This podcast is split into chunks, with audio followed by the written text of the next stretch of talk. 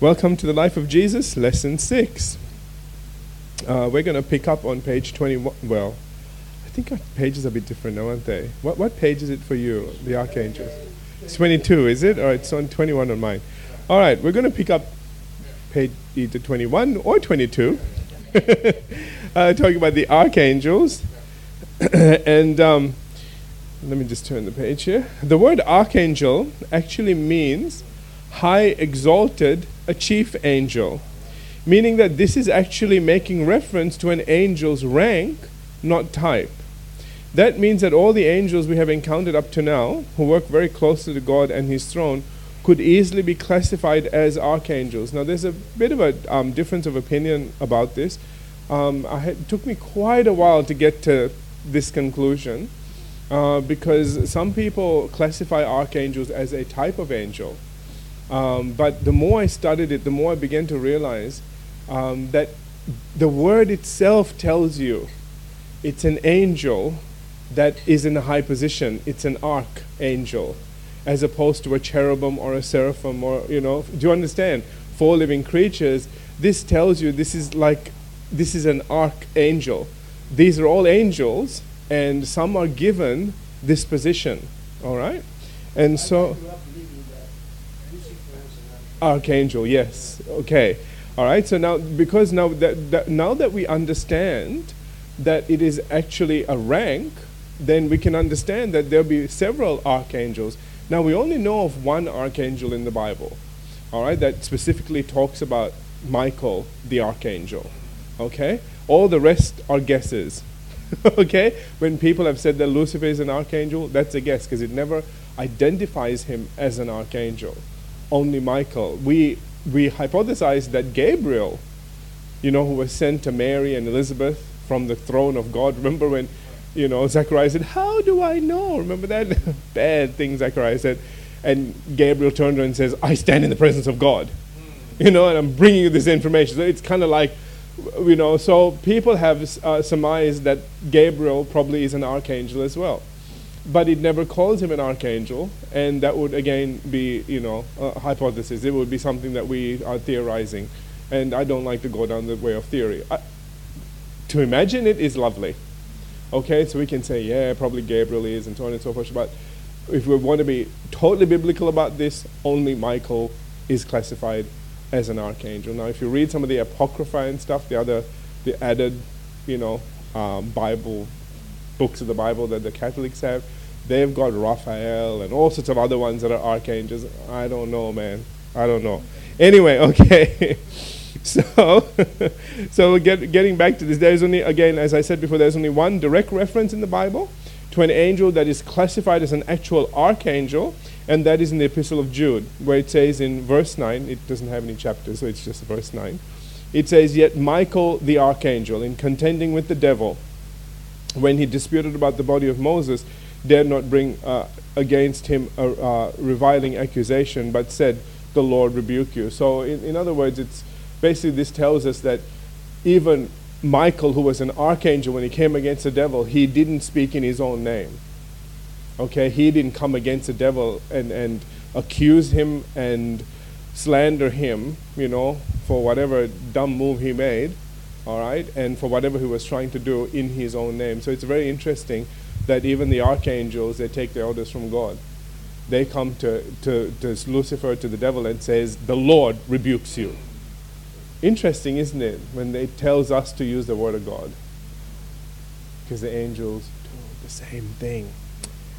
Amen. All right, added to this, uh, there's also the reference in Daniel chapter 10 and verse 13, which says, and I'm reading from the New Living Translation, but for 21 days, the spirit prince of the kingdom of Persia blocked my way. Then Michael, one of the archangels, came to help me, and I left him there with the spirit, uh, spirit prince of the kingdom of Persia. All right, so that's interesting. That was the angel that came to Daniel. Uh, this was his account of what had happened. So Daniel had been praying for 21 days, okay, and God heard him the first day. And the first day he was dispatched. Amen. So understand something. You know, things may take a little while to manifest. The problem is not on God's end. Okay, there's a lot going on that we don't know. All right. Now we're not in the same position that Daniel was, we have a recreated spirit, we have direct access to God. Boy, the, the deck is stacked in our favor. Okay, I mean, we can take the enemy down if we need to and want to.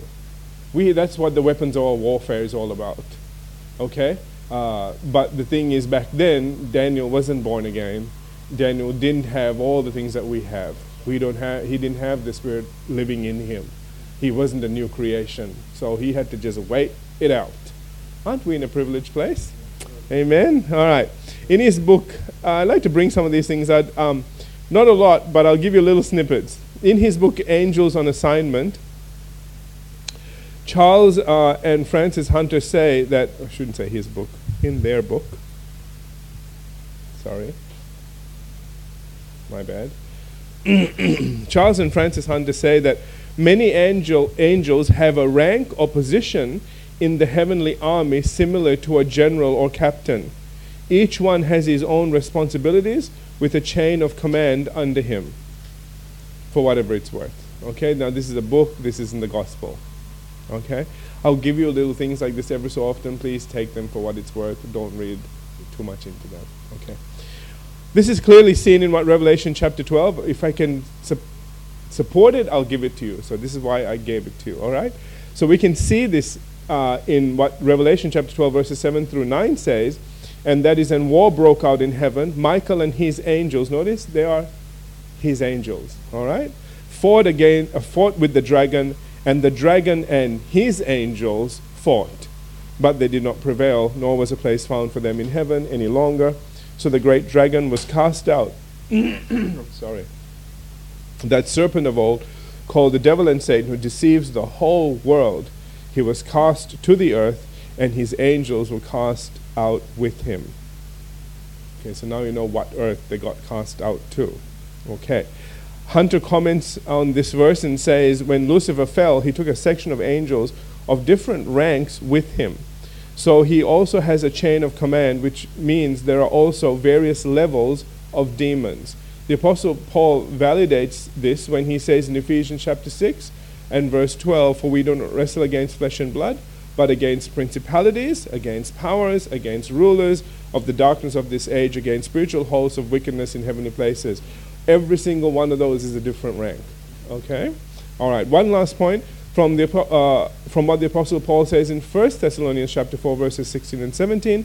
Archangels must have incredibly powerful and commanding voices. It says there, For the Lord himself will descend from heaven with a shout with the voice of an archangel. Interesting that it equaled it to a voice of an archangel. All right?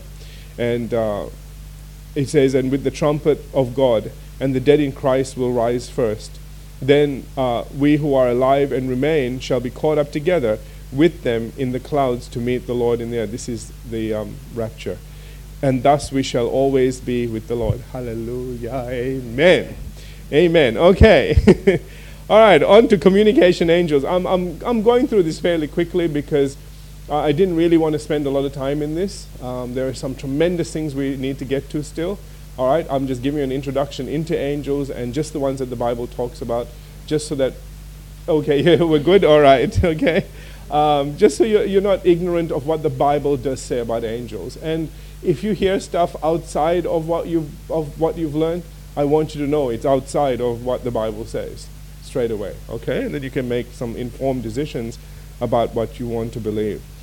All right, now when we come to one of the, uh, now we come, excuse me, to one of the most important class of angels in the Bible, God's communication angels.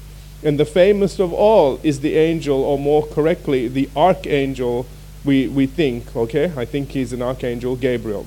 Scripture indicates that he is the chief of all God's communication angels and, and looks so human that the prophet Daniel says in Daniel chapter 9 and verse 21 Yes, while I was speaking in prayer, the man Gabriel. So it's interesting that Gabriel looked like a man.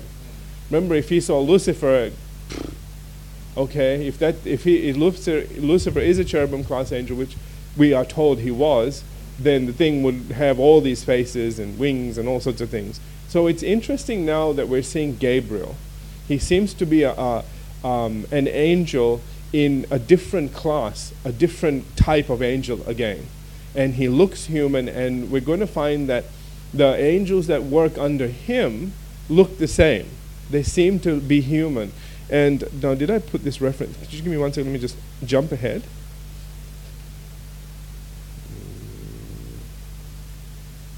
Ah, yes. We will get to it. I did put it in. So I won't jump ahead. So um, let's just keep going. uh, it says here again, uh, while I was speaking again in, in prayer, the man Gabriel, whom I had seen in a vision at the beginning, being caused to fly swiftly, or as the NRV puts it, came to me in swift flight, telling us immediately that he wasn't just a man, reached me about the time of the evening offering. So he's flying. Now, we don't know how many wings he has, there's no description okay, sadly, about any of those things. Ezekiel was wonderful. He told us a lot of stuff, okay, and Isaiah the same thing. Isaiah was talking about the, cher- uh, the seraphim with six wings, and Ezekiel told us about the cherubim with the four wings, and Daniel doesn't tell us anything. Anyway, so from this we can safely say that not only is Gabriel human looking, but also um, can, but can also conceal his wings when needed and why Hebrews chapter 13 and verse 2 says, Don't forget to show hospita- hospitality to strangers, for some who have done this have entertained angels without realizing it. Pretty cool, huh? Okay? They will, they will come out of all over the place to help us, too, by the way. And um, yeah, I could tell stories, but I won't. Um, and it is these angels, and especially Gabriel, their chief, that the Lord sends when things of great importance are about to occur. Now, that's the reason why I classified him as an archangel. Again, the scriptures don't say it. That is Rosh. Okay, just me. All right, I'm just telling you. I'll be honest with you. All right, but from the scriptures and from the way he turns up, from the jobs he's given, to me, I would believe that he would be an archangel. Okay, but of a different class to Michael. Why would one archangel need help from another archangel? Because one is communications, the other one is a war angel. okay? It's like, uh, Michael, I need to get through. Which is interesting that Michael is working for Gabriel. Because he left Michael fighting. Interesting, isn't it? I should rephrase it. He's not working for Gabriel, but I believe there will be the same class for him to allow him to say, okay, go through. Okay, he's, he's chief of this, get through. We'll look after the, you know, we'll look after the battle up here. Um, sorry, I said that wrong. All right. I get overexcited, okay? I get it all wrong some days. When I'm editing my message, I go, why did I say that? I, I don't edit these, so I've got to get it, I've got to fix it as we go. All right. Um, where are we? All right. And it, it is these angels, especially Gabriel, the chief, that the Lord sends when things of great importance are about to occur. In the New Testament, the first appearance of the angel Gabriel is in Luke chapter 1, where it says in verses 11 through 13, then the angel of the Lord appeared to him. Now it's very interesting, it's a, it calls him the angel of the Lord.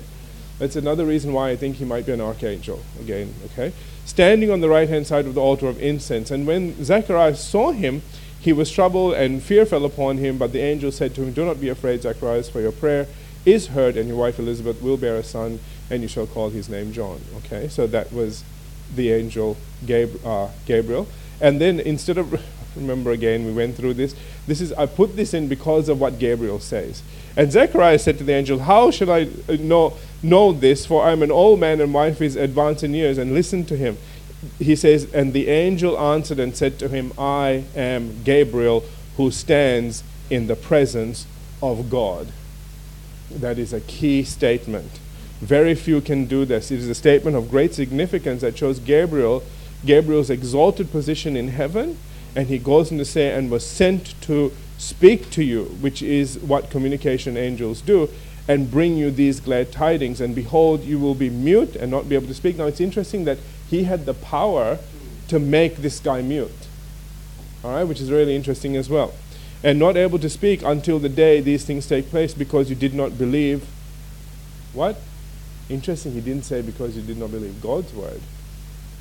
See what he says? Because you did not believe my words. So obviously, this is a very powerful angel. See, it's very rare that angels have uh, the power to have this, do this to man. Okay, it's, it's not a normal thing. The devil might make you think that it happens all the time, but it doesn't really. Okay, otherwise all of us will get possessed. You know what I mean? It'd just be going crazy. This is a pretty special thing when an angel can carry out a judgment like this. All right, and he didn't go back to God to check to see, can I make him dumb, please? Because the guy's going to mess everything up. Do you understand? He made a judgment call right there, and he said, "I'm going to make you dumb because I know what this is to, what the problems are going to be now." Right, and uh, obviously God didn't um, rebuke him. That's Gabriel. All right, and he says again, "You did not believe my words, which will be fulfilled." Okay, which is now a reference to God's word in their own time. And the people waited for Zacharias and marveled that he lingered so long in the temple. Anyway, we'll look at this incident in greater detail when we look at the life of Jesus, all right? But for now, notice the position and the power that this angel has and what he is capable of doing. So it is not only about communicate, uh, communicating God's word, but also having the power and the authority to make sure it is carried out. Even if that means striking someone dumb, or is in Daniel 10:13 calling for Michael the archangel to assist him in getting his job done. Okay? All right, now following this disappointing visit with Zacharias, Gabriel next goes to Mary's house, as we know, in Luke chapter 1, verses 26 and 27, saying, Now in the sixth month, the angel Gabriel was sent by God to a city of Galilee named Nazareth, to a virgin betrothed to a man named, uh, whose name was Joseph, and of the house of David. The virgin's name was Mary. So here again, we see how Gabriel is sent to communicate God's will to a human being. Amen? This time to Mary, and unlike Zacharias, once the angel explains God's will to Mary, she says, I love this, I had to put it in. In Luke 138, Behold, the handmaid of the Lord, be it unto me according to thy word. That's the way you receive a blessing. Amen, and a miracle.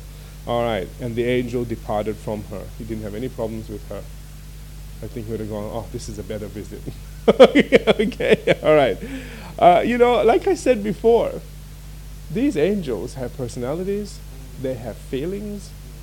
You know, they can get disappointed too. All right? Which is why he got upset. See, if he didn't have any feelings, he wouldn't have got upset with Zacharias. Ah, he's got feelings. He's sitting there going, Really? Are you giving me lip? Seriously? you know, you can tell there's attitude there. He's going, I'm going to shut you up, dude. You know, it's just like, comes to Mary and goes, Let's see how this one works out. And she goes, Be it unto me. I like you. okay, I can see why you picked her. She's a good one, all right? All right, so one other place in Scripture that uh, shows that these angels are not only human looking, but this is what I was going to jump ahead to, but also very powerful is in Genesis chapter 19, where it says in verse 5. Now remember, I said the angels that work with Gabriel look like him, like they are, they have the same characteristics of him. So he looks like human, his angels will look human too, because they are, their job is to communicate with us without freaking us out. Do you understand? You want to go attack the throne, then get freaked out. Because you'll run into cherubim and seraphim and all sorts of things. But if God's talking to you, no freaking out. He'll send somebody that you, you go, I like him. He's, he's a good guy, okay? all right. It says here, they, the evil men of Sodom, shouted uh, to Lot, Where are the men who came to spend the night with you? I'm sorry about this. Bring them out so we can have sex with them. Wonderful group, aren't they? All right. The reason I put that in is it's the interesting thing about that is that these people must have looked so human. And obviously their appearance was, you know, quite dazzling, so to speak. Uh, you know, it's like, oh, Brad Pitt, you know, or whatever. I don't know, whoever. Okay, Sean Connery, whoever you like. But you know, they would have gone, whoa, yeah, baby. All right. So it's interesting that they didn't say, oh, check the wings out. Okay, they obviously saw them as beings like themselves, very attractive, and people, you know, people that, uh, yeah, you know the rest. All right, and you know, and in response to this evil request, all right, it says in verse 11, then they, these the angels, right, blinded the men of Sodom so that they couldn't find the doorway. That's, that's a nice way of doing it. All right, so it's interesting that they had that power to just shut them down. Okay, and uh, so again, obviously the the angels that work with Gabriel are quite powerful as well. That's why I think he's, you know, I think he's probably an archangel in the realms of God. Okay, he's probably very high in that in that order. So it is no wonder that God was about to destroy these two cities with this kind of behavior going on. Amen. All right. Now, the watchers. And these guys, not only does God have communication angels, but also angels who keep watch over certain individuals, appropriately called the watchers. Now, if you saw Noah, don't believe anything. I'm sorry, but just don't believe. It's just all fantasy, man. And uh, anyway, they've got angels there, and they've called them watchers, and they, you know, they try to help human beings, and then they were punished for it, and it is all garbage. Okay, it's just garbage. It shows God as just a horrible God, really, when you really look at it. And uh, Noah's no, eh, no, no better. Anyway, so, but these guys, all right, they, they, they are called watchers because their job is to watch, which is really interesting. Why is it interesting? Because, you know, I always think, well, God, you're all over the place. You're omnipresent. You understand omnipresence? Okay, means you can be everywhere at once. All right, now, if God, if you're everywhere at once, why do you need a watcher? Okay, which tells us something that God restricts himself to what he sees. It's interesting, huh? If you want him to know something, he'll know it. But if you don't, you know, it's interesting how that works. Because he gave you a will. There are things that, he, you know, he, he, I don't know how else to put this, but it's almost like he has the ability to exclude himself from certain areas of your life and certain things in your life if you don't want him there. He can be there, but he'll exclude himself from there. If he is God, then he has the power to do that. Okay? It's not an uncontrollable thing that he's everywhere all the time. And goes, I'm sorry, I was there when you flushed, you know, whatever. Okay? do you know what I'm trying to say? it's not like that. He can be. And this is, again, what we, what we need to understand about God that he's got all of this power, but it's all under control. Okay? Do you understand? All right? Okay. So, sorry, what was that? Meekness, exactly. All right, he's a gentleman. Okay, okay. All right. Just because he can doesn't mean he will. All right. So, it is not certain if they're a particular kind of angel or whether they are one of the kinds of angels we've already looked at, perhaps the same angels that communicate who are also given the task to keep watch. We don't know, okay? Either way, there is only one mention of watchers in scriptures, and that is in Daniel chapter 4, where King Nebuchadnezzar says in verses 13 and 14, I saw in the visions of my head while on my bed, and there was a watcher, a holy one, coming down from heaven. So notice three things. First, this angel is called a watcher. Second, these watchers are holy. Third, they come from heaven and therefore from God. And it says, He, the watcher, cried aloud and said thus, chop down the tree and cut off its branches and dot, dot, dot. It goes on from there. All right, now that's it. That's the only reference. So, um, excuse me. Uh, let's just keep reading because it's, in the, it's still in this chapter. All right, in chapter 4, continuing in verse 17. This, this decision is by the decree of the watchers and the sentence by the word of the holy ones, in order that the living may know that the Most High rules in the kingdom of men um, gives it, oh, excuse me, that the Most High rules in the kingdom of men, gives it to whomever He will, and sets over it the lowest of men. So it, it's saying basically, and He says, This dream I, Nebuchadnezzar, have seen. So He's saying, you know what? God decides who goes where. All right? And God will exalt people, God will put people down. All right? And He did that with Nebuchadnezzar. Remember, he was eating grass for a while. Okay, after he said, I am a God, and um, all these wonderful things, and messed up. Now, in, in response to this, as we read further down, Daniel then uh, says in chapter 4 and verses 23 and 24, and inasmuch as the king saw a watcher, a holy one, coming down from heaven and saying, Chop down the tree and destroy it, blah, blah, blah, this is the interpretation, O king. This is the decree of the Most High. And so he, he goes on and says, Which has come upon my Lord. And then Daniel goes and explains, okay, the vision in those verses, uh, and so on and so forth. So, what is important what is of importance, excuse me, to us at this point is that with what Daniel says in verse 23, he's not, he not only confirms that these angels were in fact sent from God and therefore holy, but also that they are in fact watchers sent to watch over the affairs of men. All right? That's it. No more angels. Okay? I know people think there's more about angels, but that's it. All right, as far as the types of angels go. Do you understand? Now, going, let's go on to the war in heaven, and we'll check. We'll look at the rebellion of uh, and the fall of Lucifer. Now we get back into stories. All right. Now we've done the introduction. You have been introduced to the characters. Okay. you know their names. You know their ranks. You know what they're created to do.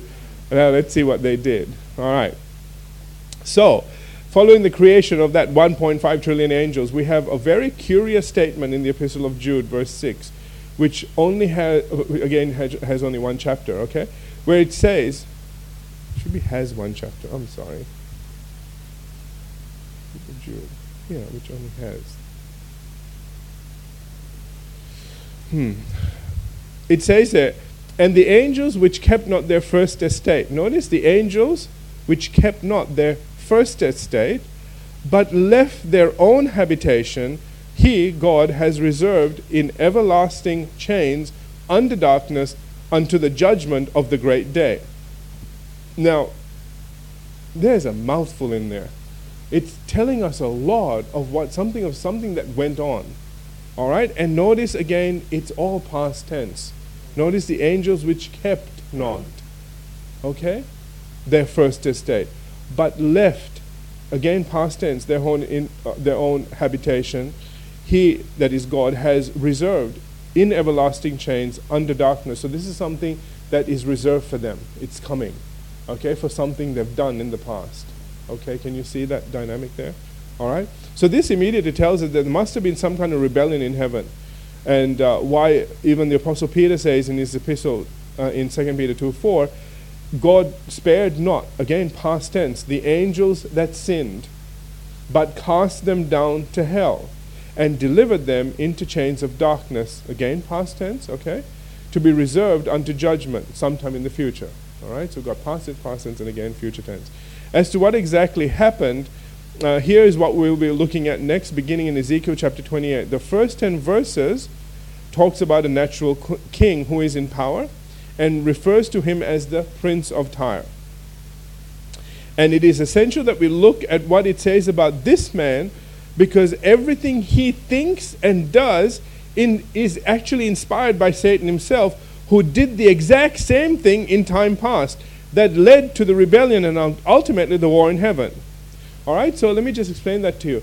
One of the things that I began to realize as I was studying this, which is what really got me, is that our history isn't our history.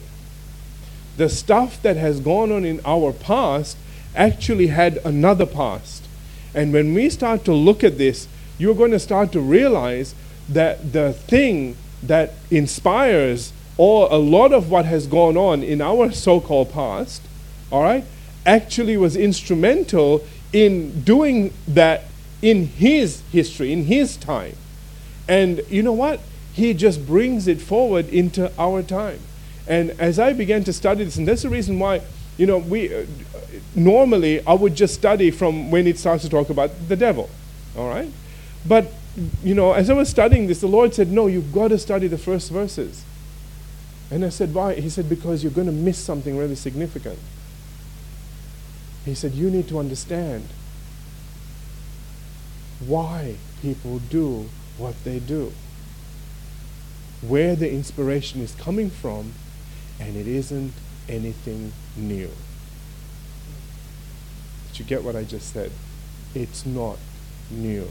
This is an ancient evil that has already done this in a past time that is still doing it today through man. Do you understand? And so those people that do not make Jesus Christ Lord are pawns in his game. And it is a game that has begun God knows when millennia ago, okay? And it's still going on today. It's incredible. As we see this, you'll begin to understand why it is so important. So, that's the reason Paul writes in 1 Timothy chapter 2, verses 1 and 2, Therefore I exhort, first of all, that supplications, I, over the page, I don't know if it's the same for you guys, uh, that supplications, prayers, intercessions, and giving of thanks be made for all men, for kings and all who are in authority, that we may lead a quiet and peaceable life in all godliness and reverence. The reason that he says this, this is where the power to control the masses lies. Okay? And just as a godly ruler can bring peace and prosperity to an entire nation, an ungodly ruler can do the exact opposite. And I think we've seen that as well. You know, you get the wrong people in power and wow, you know, everyone suffers. However, before we can look at Ezekiel 28 verses 1 through 10, let's first skip ahead uh, to verses 11 through 15. Now, we are not going to get through this today, obviously, so we'll pick this up next, next time. All right, but let's do an introduction into it. We'll skip ahead to verses 11 through 15 and identify, first of all, who is actually uh, being addressed, so that we can then go back and observe the parallels that exist, that exist between these two passages. All right? So we're just going to jump ahead a couple of verses. All right? Look at something, and then as, you, as we begin to read verses 1 through 10, talking about the natural king, you'll go, wow, this is this is incredible. All right? All right. So, reading in Ezekiel chapter 28, verses 11 through 15, and I'm not going to explain it, I just want to read it because we will explain it later. All right? It says there, Moreover, the word of the Lord came to me, saying, Son of man, take up a lamentation for the king of Tyre. Remember, first we were talking about the prince, now we're talking about the king. This is the real power behind it. And say to him, Thus says the Lord God, You were the seal of perfection full of wisdom and perfect in beauty. Now, I have actually read this from some of the commentaries, and it's laughable what they say. They say, "Oh no, they, you know, he's just making a joke, and he's just saying this and that." No, this is very specific. Okay, he isn't talking in a joking manner like, "Oh yeah, you came from heaven, ha ha ha, and you were perfect, and ha ha." Do you understand? It's not like that. This is a very serious thing. Ezekiel is writing this specifically from what God's telling him to write. All right? And so he says here, he says, You were in Eden, the garden of God. Told you there were two of them? All right? Every precious stone was your covering the sardius, the topaz, the diamond, beryl, onyx, jasper, sapphire, a lot of things there, okay? The workmanship of your timbrels and pipes were prepared for you on the day you were created. We'll explain all of this when we get to it. You were the anointed cherub who covers. I established you. You were on the holy mountain of God. You walked backward and forth in the midst of fiery stones. You were perfect in your ways from the day you were created till iniquity was found in you. Right? First, notice in verse 14 that he identifies, uh, he is identified as a cherub. Okay? He is identified as a cherub, all right? So, the next thing, meaning that the creature being referred to here is actually a cherubim class angel, which, which fits perfectly with the fact that God created all the angels. Remember, he said you were created? All right? So, because see, we're not created, we're born. Do you understand the difference? Okay? But this thing was created. All the angels, not one angel was born. Every single one was individually created by God. Do you get me? Okay? All right. Okay. Uh, second, notice, no, okay, yeah. Notice also in verse 14 that it says, You were on the holy mountain of God, confirming that this would have to be referring to an angel and not a human being, because no human being alive has ever set foot on the holy mountain of God. Okay, so these are just some key things. When you put them all together, if you were to take one and argue about it, okay, maybe we can argue. But when you start putting them one after the other, first he's a cherub, then he was created, then he was in the holy mountain of God. Do you understand? It starts to pile up. Okay? And finally, notice in verse 15 that this being was created, not born. From the day that you were created, aside from Adam and Eve, all of mankind ever since Eden have been born, not created. All right?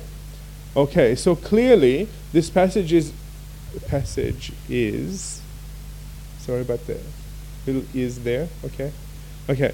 Is referring to a cherubim class angel that was created along with all the other angels and that had walked on the holy mountain of God.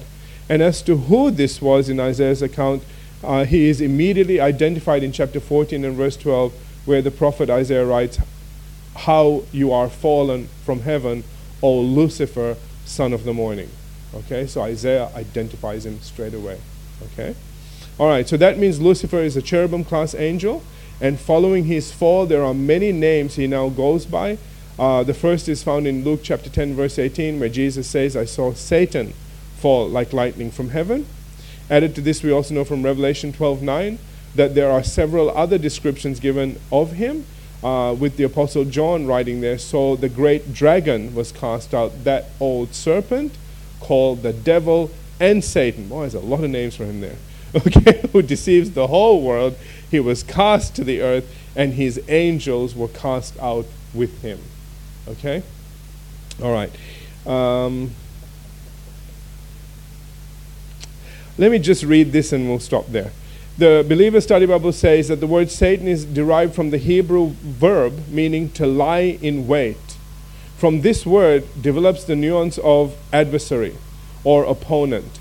Other prominent names of Satan include devil, diabolus, okay, which means accuser, and the ruler of the power of the air, the prince of this world, the adversary, all the references are there, Beelzebub, and the great dragon.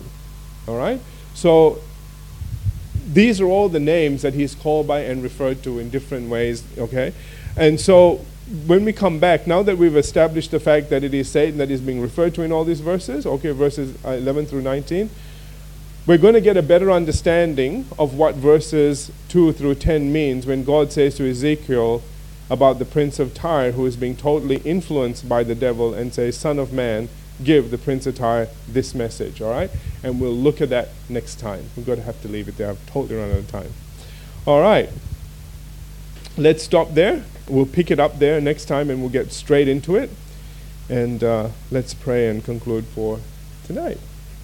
Hallelujah.